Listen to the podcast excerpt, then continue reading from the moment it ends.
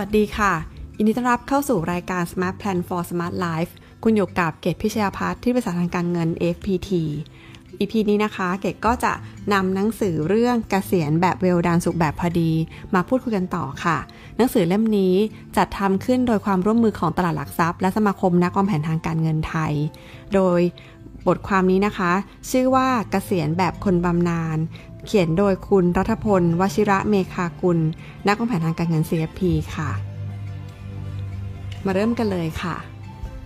การมีบำนาญเป็นหลักประกันการใช้ชีวิตหลังเกษียณเป็นเรื่องที่ดีมาก เพราะบำนาญถือเป็นแหล่งรายได้หลังเกษียณที่สร้างรายรับ ให้ผู้มีบำนาญอย่างสม่ำเสมอ ไม่ว่าสถานการณ์ทางเศรษฐกิจการเงินและการลงทุนจะผันผวนอย่างไร ก็ช่วยให้บริหารการใช้ชีวิตได้ง่ายขึ้นมาก บทความนี้นะคะก็จะชวนคุณคิดเรื่องบำนาญว่า มีข้อดีข้อเด่นหรือข้อด้อยอย่างไร เหมาะกับใคร แล้วถ้าเกิดว่าคุณเป็นคนที่ไม่มีระบบระบบบำนาญรองรับการเกษียณ อยากจะสร้างระบบบำนาญของตัวเองต้องทำอย่างไรบ้าง บทความนี้ก็จะมาบอกค่ะว่า โดยเริ่มต้นที่ข้อควรระวังสำหรับคนที่มีบำนาญก่อนเลยนะคะ ต่อด้วยการเช็คความพร้อมของคนมีบำนาญปิดท้ายด้วยการสร้างบำนาญด้วยตัวเองค่ะ สำหรับข้าราชการนะหรือหรือลูกจ้างในระบบประกันสังคม คนสองกลุ่มนี้จะเป็นกลุ่มคนที่มีเงินบำนาญนะคะ ก็จะได้รับบำนาญเป็นเงินรายเดือนทุกเดือนหลังเกษียณ เป็นจำนวนเงินที่เท่า ๆกันอย่างสม่ำเสมอ เรียกว่าระบบระบบรับประกันรายได้ของข้าราชการเกษียณก็ว่าได้นะคะ แต่มีข้อระวังสำคัญอยู่ 2 ประเด็นค่ะ ข้อแรก คือเงินบำนาญของข้าราชการต้องเสียภาษีด้วยนะคะข้าราชการที่รับเงินบำนาญจะไม่รับสิทธิ์การยกเว้นภาษีเงินได้บำนาญถือเป็นเงินได้พึงประเมินประเภทที่ 1 ตามมาตรา 40 วงเล็บ1นะคะ ผู้ที่มีเงินบำนาญเกินกว่า 1 2 0 0 0 0 บาทต่อปี กรณีที่เป็นที่เป็นคนโสดนะคะ หรือเกินกว่า หรือเกินกว่า 2 2 0 0 0 0 บาทต่อปี กรณีที่มีคู่สมรสนะคะ จะมีหน้าที่ยื่นแบบแสดงรายการ ถึงแม้จะไม่เสียภาษีก็ตามนะ แต่ก็ต้องยื่นแบบแสดงรายการค่ะ แต่เงินที่เป็นบำเหน็จบำนาญชราภาพจากกองทุนประกันสังคมนะ จะได้รับการยกเว้น ได้รับสิทธิ์ยกเว้นภาษีเงินได้บุคคลธรรมดานะคะ ก็คือไม่เหมือนกันนะคะบำนาญชราภาพประกันสังคม ไม่ต้องเสียภาษี ได้รับการยกเว้นภาษีเงินได้นะคะ แต่ว่า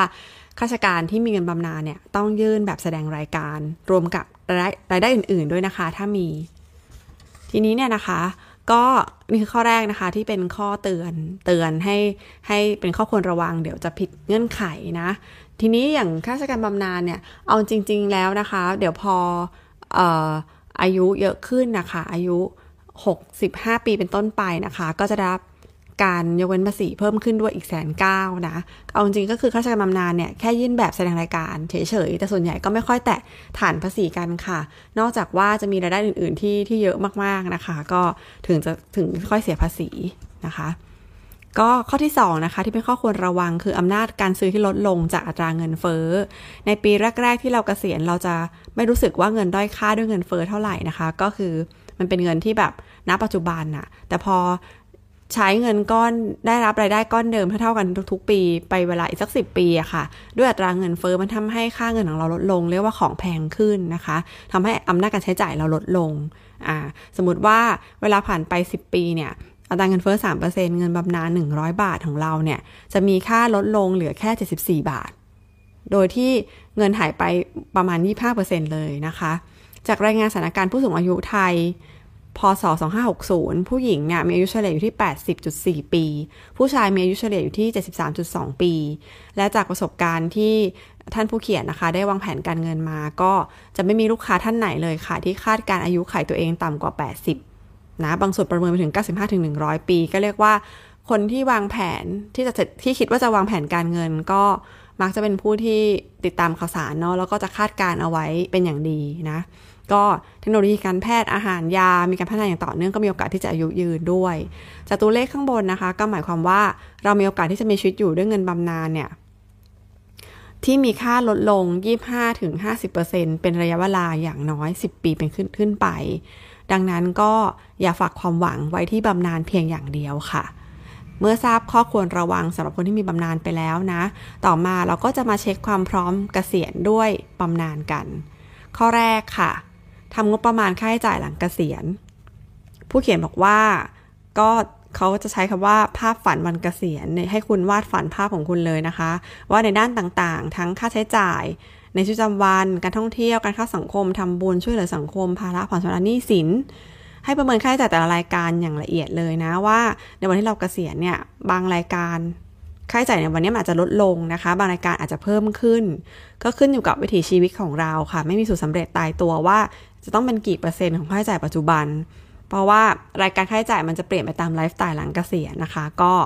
การทำงบประมาณก็ต้องใช้การจินตนาการพอสมควรเลยค่ะ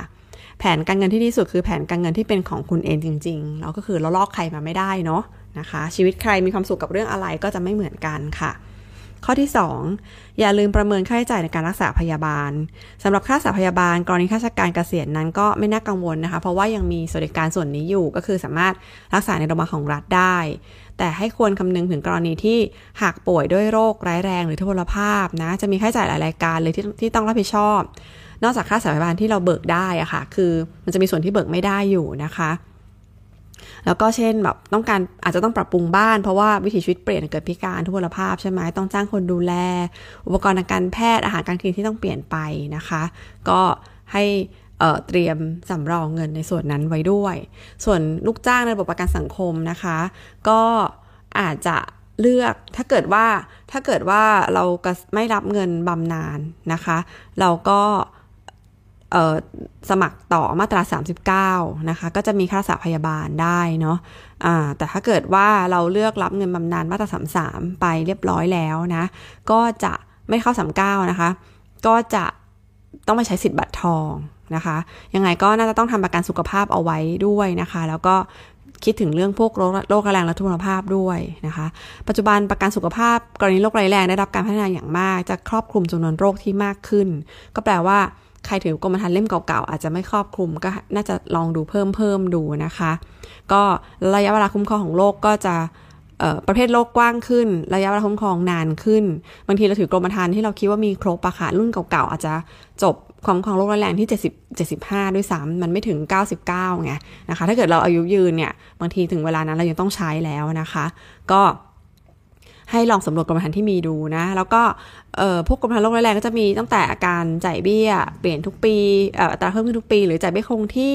ทุก 5 ปีปรับทุก 5 ปี หรือว่าจ่ายคงที่ไปเลย20 ปีก็มีนะ ก็ลองดูรายละเอียดดูอีกทีนึงค่ะ ว่ารุ่นใหม่ๆเขามีอะไรบ้างและที่เรามีอยู่มีอะไรบ้าง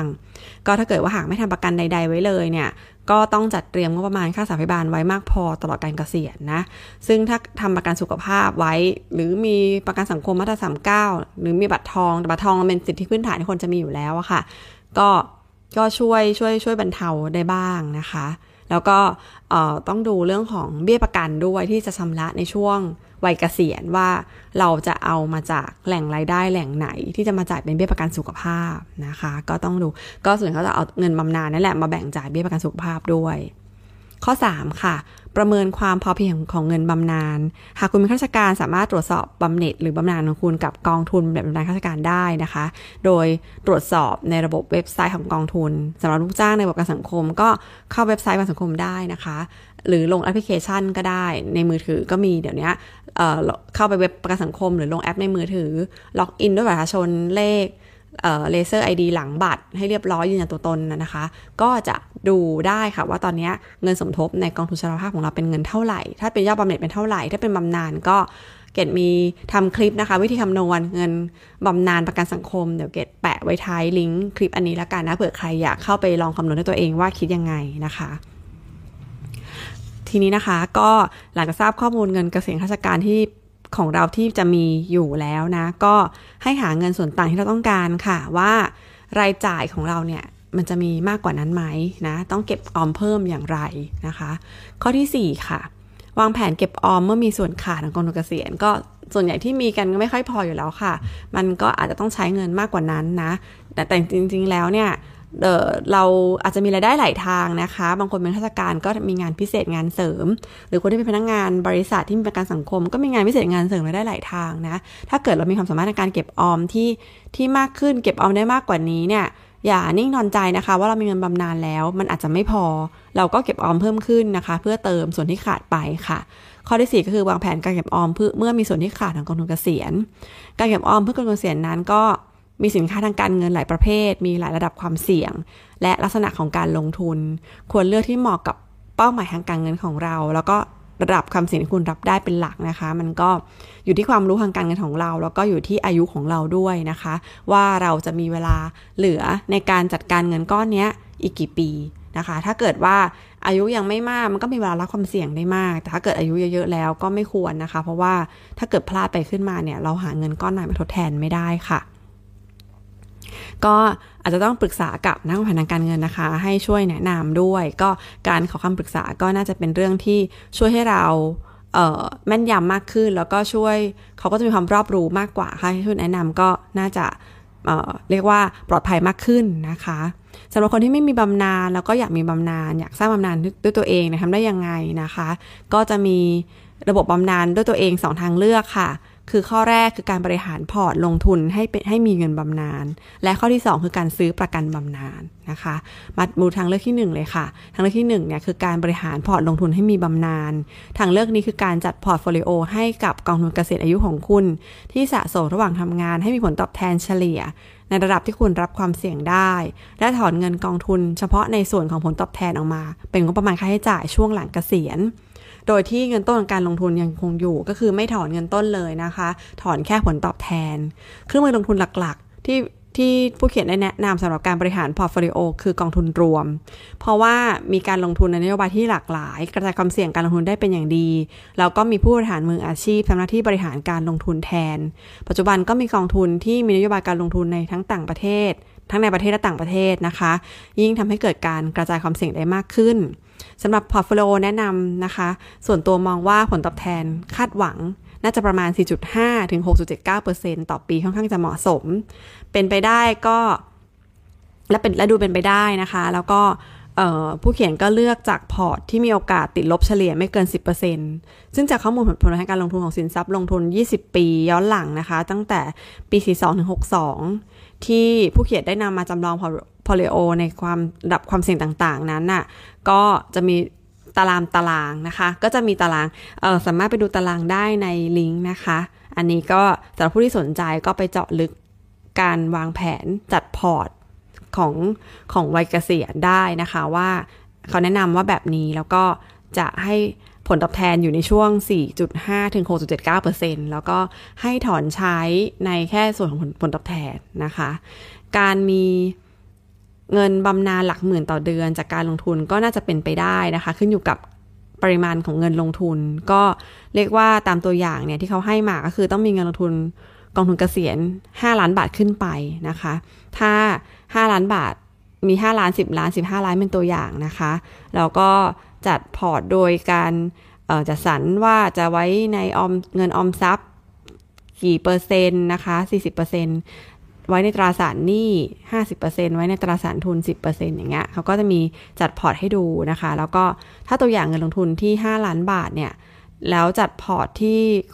ความเสี่ยงปานกลางถึงต่ำเนี่ย ก็น่าจะพอจะมีเงินถอนใช้อยู่ที่ประมาณเดือนละหมื่นแปดนะคะหนึ่งหมื่นแปดพันเจ็ดร้อยห้าสิบโดยประมาณนะคะ โดยคาดหวังผลตอบแทนอยู่ที่ 4.5%ต่อปี แต่ถ้าเกิดว่าเงินลงทุนกองทุนเกษียณ5ล้านบาทแล้ว จัดพอร์ตที่มีความเสี่ยงปานกลางนะคะ ที่ผลตอบแทนคาดว่าจะได้รับ 6.79%ต่อปีเนี่ยก็น่าจะสร้างกระแสเงินสดในการเป็นเงินรายได้หลังเกษียณนะคะ 28,292 บาทต่อเดือน คิดว่าได้นะคะ อันนี้เนี่ยมันขึ้นอยู่ความรู้ทางการเงินของเราจริง ๆนะคะ แล้วก็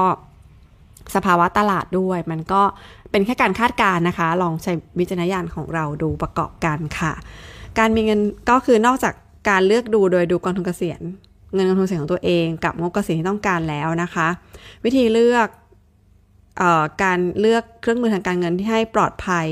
ทางทางความรู้สึกเอาไว้ก่อนเนี่ยก็เลือกเผื่อใจนะคะกรณีที่ผลตอบแทนในภาวะวิกฤตแปลว่าผลตอบแทนที่พูดมันก็คือการเฉลี่ยเฉลี่ยคำว่าเฉลี่ยมันต้องมี 5 ปีขึ้นเนาะถ้าเกิดในช่วงสั้นๆอาจจะหัวใจวายได้นะคะ โดยที่ก็เขาแนะนำว่า ใน portfolio คอลัมน์ติดลบนะคะ 2 SD ในตารางก่อนหน้าเนี่ย ถ้าคุณลงทุน 1 ล้านบาทแล้วลดเหลือ 9 0 0 0 0 0 บาทเนี่ย ยังทนรับไหวไหมนะคะ ก็คือมันมีโอกาสละถ้าเกิดในระยะสั้นๆ ทีนี้เกิดคิดว่าเราน่าจะบริหารเงินลงทุนวัยเกษียณได้ในแค่ช่วงเกษียณวัยต้นนะคะ ถ้าวัยกลางวัยปลายก็ไม่น่าจะเหมาะแล้วนะคะ ก็ทุกคนต้องวางแผนเป็นช่วงๆนะ ช่วงเกษียณมันยาวนานนะคะ 60ถึง ถึง 90เนี่ยสมมตินะ มันก็ควรจะแบ่งเป็นอย่างน้อยเป็น 10 เป็น 10 ปี 10 ปี 60 ถึง 70 70ถึง 80 ถึง 90 อย่างเงี้ยนะคะ ก็จะมีอันนี้อันนี้ในในข้อมูลที่เพิ่มเติมนะคะว่าเขาก็จะแบ่งแบบ60 70เนี่ยเป็นเกษียณวัยต้นที่เรียกว่าเป็นเกษียณวัยติดสังคมนะคะ ยังออกไปไหนมาไหนได้อย่างเงี้ยถ้า 70 80 ก็เรียกว่าเกษียณวัยกลางคือติดบ้านนะคะ ติดบ้านไม่ใช่ติดสังคมนะติดบ้านก็เริ่มอยู่บ้านมากขึ้นไปไหนไม่ค่อยสะดวกละนะคะ แปดสิบเก้าสิบก็เรียกว่าโอกาสที่จะติดเตียงมีเยอะมากนะคะ ก็คือเคลื่อนไหวตัวลำบากนะก็ดังนั้นเนี่ยรูปแบบของการบริหารเงินหลังเกษียณในช่วงวัยต้นมันอาจจะยังทำได้นะคะ แต่ช่วงวัยกลางวัยปลายก็ไม่แนะนำนะคะ แนะนำมาให้พึ่งพวกรายได้ประจำจากพวกประกันบำนาญจะดีกว่านะคะก็เอาเป็นว่า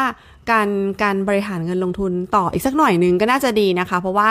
จะให้จะให้แบบว่า หลังเกษียณปุ๊บไม่รับความเสี่ยงอะไรเลยอย่างเงี้ย มันก็ยากเพราะเพราะว่าถ้าคนทำแบบนั้นได้ต้องเตรียมเงินมาก่อนหน้านั้นไว้เยอะมากๆ ถึงจะพอ แต่ถ้าเกิดเตรียมเงินมาไม่พอมันอาจจะต้องยังใช้ประมาณสักสิปีในวัยเกษียณเนี่ยยังต้องลงทุนอยู่อีกบ้างนะคะ เพื่อให้มันมีเงินยืดยาวออกไปนะคะ ก็อกข้อดีคือมันก็มีโอกาสผลตอบแทนที่ดีอะค่ะ เพราะว่าทำให้ เผื่ออายุยืนจริง ๆ ก็ยังเหลือสักสิบปีแรกของการเกษียณมาลงทุนสักหน่อยหนึ่งนะคะ แต่ก็ต้องคอยทบทวนการลงทุนปรับสมดุลของ portfolio อย่างสม่ำเสมอ แล้วก็ควบคุมความเสี่ยงให้ดีด้วยระมัดระวังความผันผวนให้ดีนะคะ ทางเลือกที่ 2 ค่ะ ก็คือซื้อประกันบำนาญ